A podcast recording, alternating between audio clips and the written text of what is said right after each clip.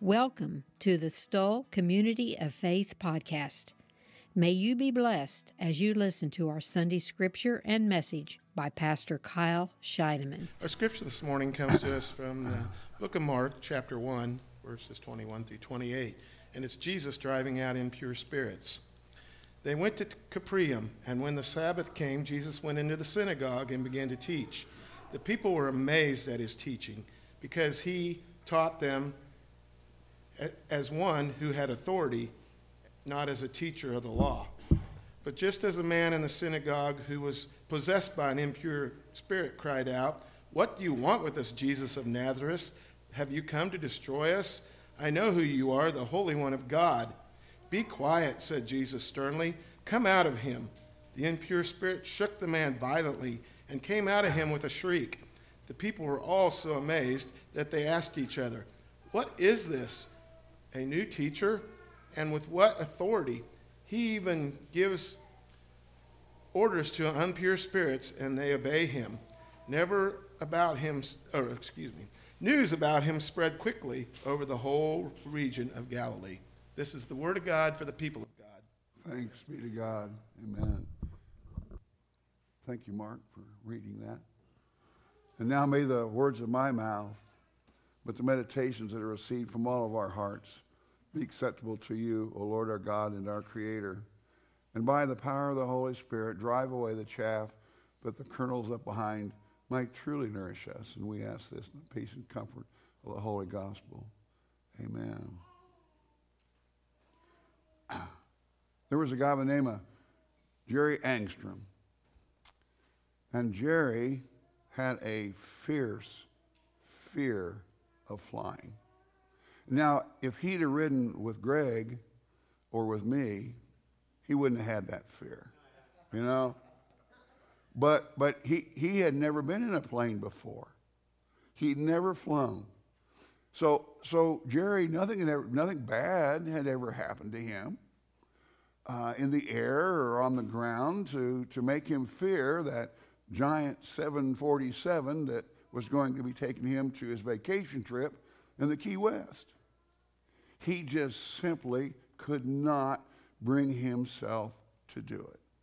And so every time he thought about stepping onto that airplane, his mind would just race with thoughts of doom and, and gloom. And he would be thinking, oh my gosh, what if the, what if the plane crashed? What, what if the engine failed? And, and uh, he would just ring. Just uh, everything was going into his mind. What what if I die? I'm putting my life into this stranger flying that airplane. And so as he got to thinking about that, he thought, you know, I think I'd really be happier just staying at home. And, and I'll relax by the pool and, and I'll just forget about this trip. After all, did he really want to see Key West? Well, Jerry has what we call the fear of flying. But guess what?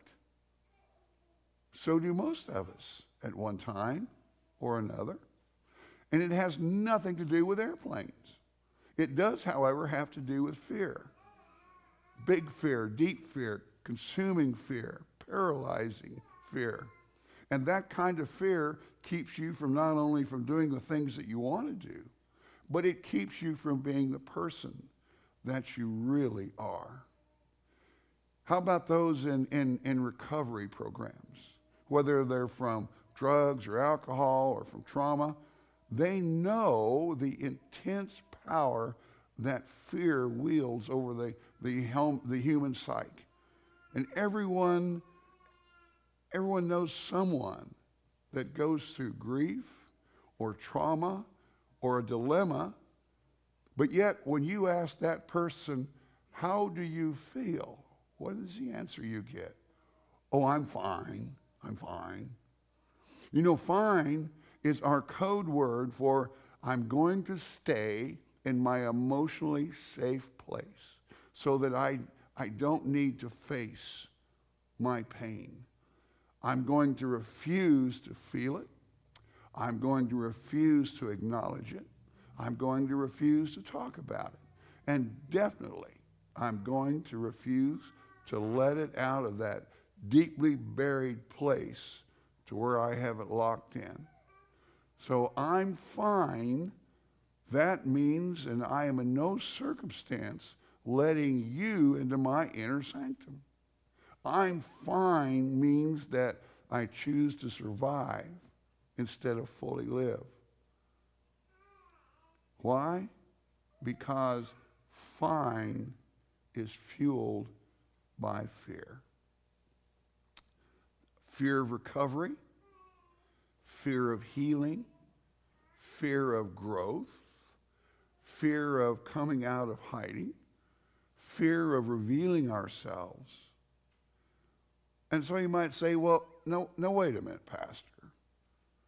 Fear of recovery, you say. Now, why in the world would anyone not want to recover from an addiction? Why would anyone not want to be healed from trauma?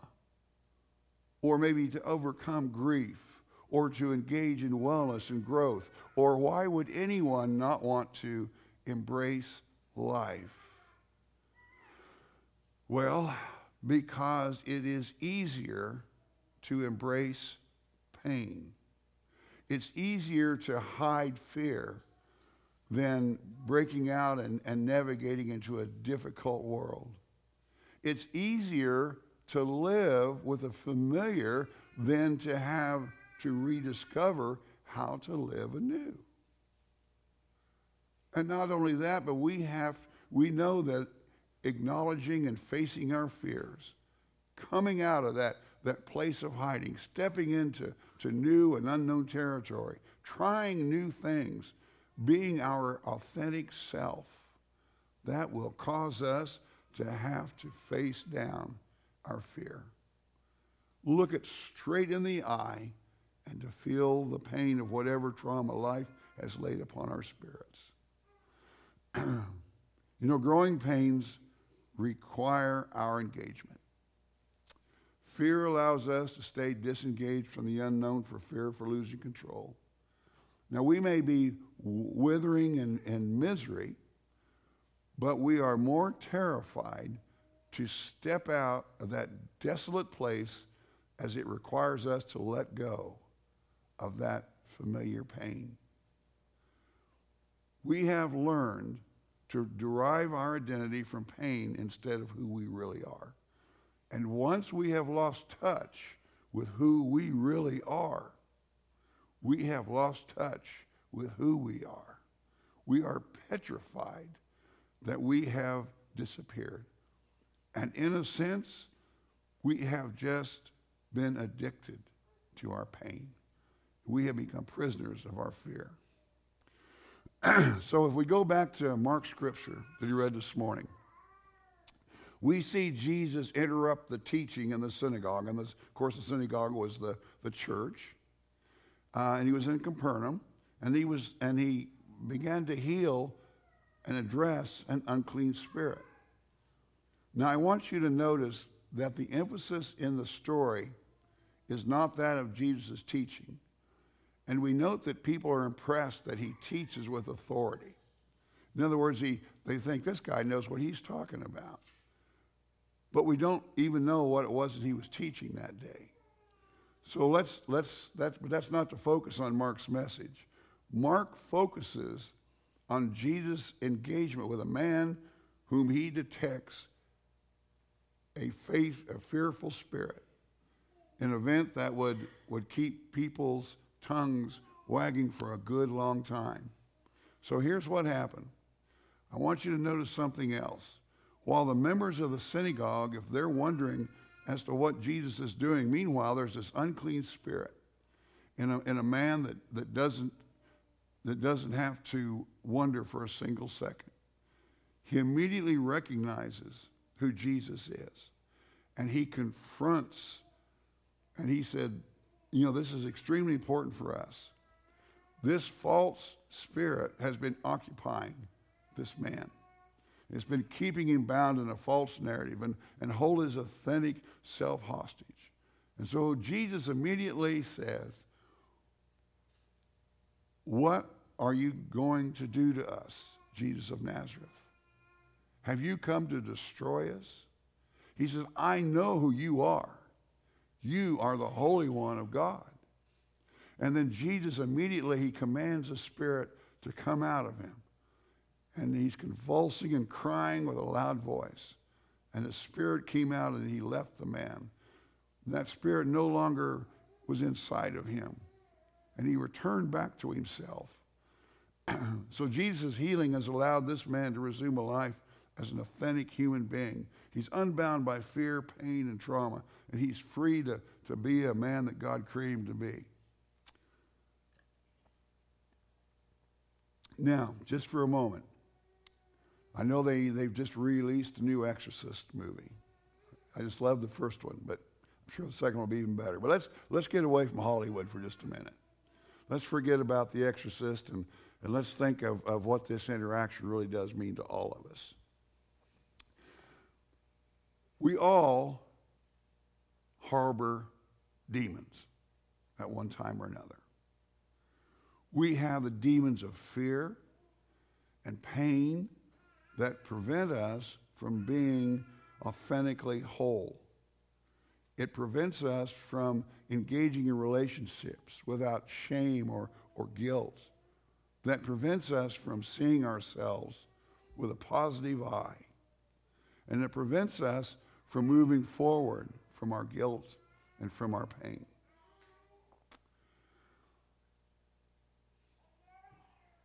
Our demons hold us hostage and they block our attempts at intimacy and, and connection with others. They feed us false narratives. They pretend that they are going to protect our image and that we must feel and we must show the world. And they tell us that we're unworthy, that we're shameful, that we're guilty. And they inject us with fears of rejection. And they assure us that, that hiding away from our wounds is really better than feeling our pain.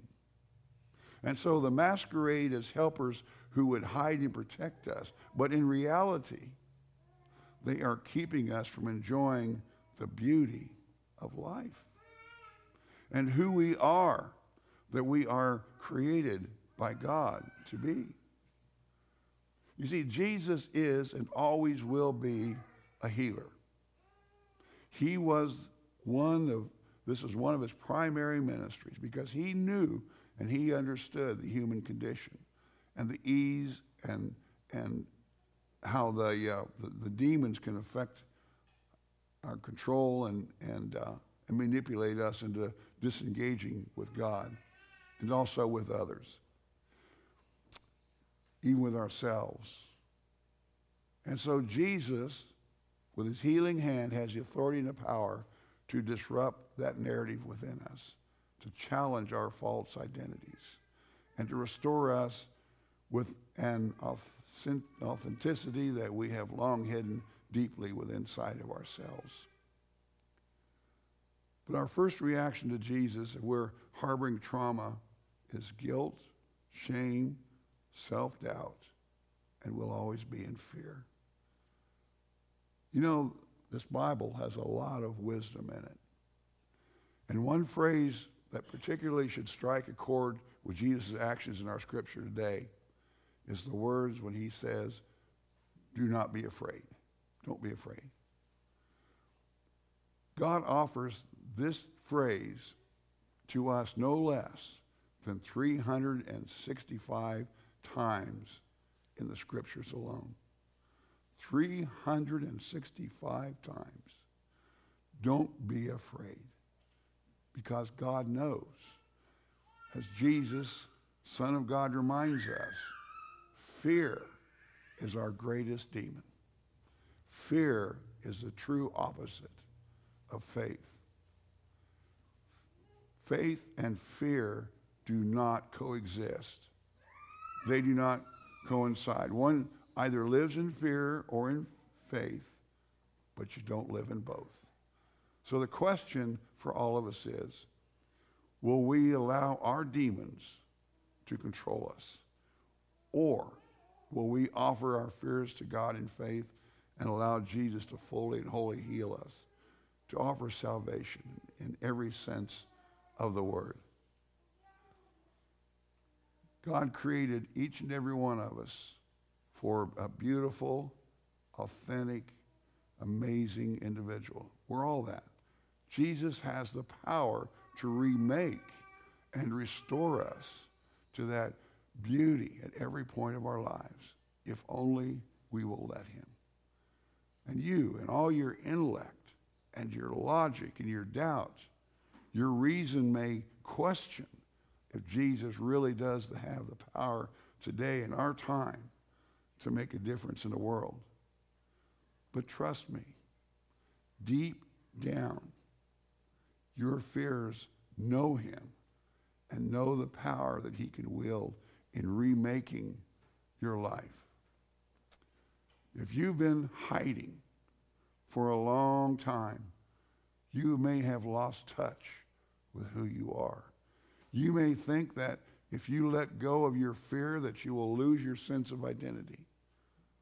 But Jesus is here to tell you it's just the opposite. Once you let go of your fear, you will find yourself. For when you lose your fear, you find the real thing waiting to emerge. And so, in the words of Jesus, if your first concern is to protect yourself, you'll never find yourself. If you forget about yourself and you look to me, you'll find both yourself and me. And anyone finding his life will lose it. And anyone losing his life because of me will find it. And if you want to see that again, you can read that in Matthew 10. May your life be blessed and healed with wholeness. May you not allow fear to rule your life, but allow Jesus to re- resurrect you in ways that you cannot even begin to imagine. And may you know the joy of authenticity and courage and true life. And may your soul fly on the wings of the Spirit. Amen. Let us pray. Our Heavenly Father, we, we feel like Jerry. Oh, you know, we'd love to we love to go do that, but you know, we're scared to death. So we'd rather just not do it rather than face the fear. And Lord, I know that each and every one of us have fear at one time or another. And we learn to overcome it because we trust in you. We know that you're with us, that you'll give us the direction we need. So, Lord, if we have people this morning that have fear in their hearts and they don't know which way to turn, And Lord, I pray that they will trust in you, that you will guide them, direct them in the way they need to be. And we thank you, Lord, for the love that you've shown us, and we have in, in turn able to show others. So be with us, Lord, and help us overcome our fears.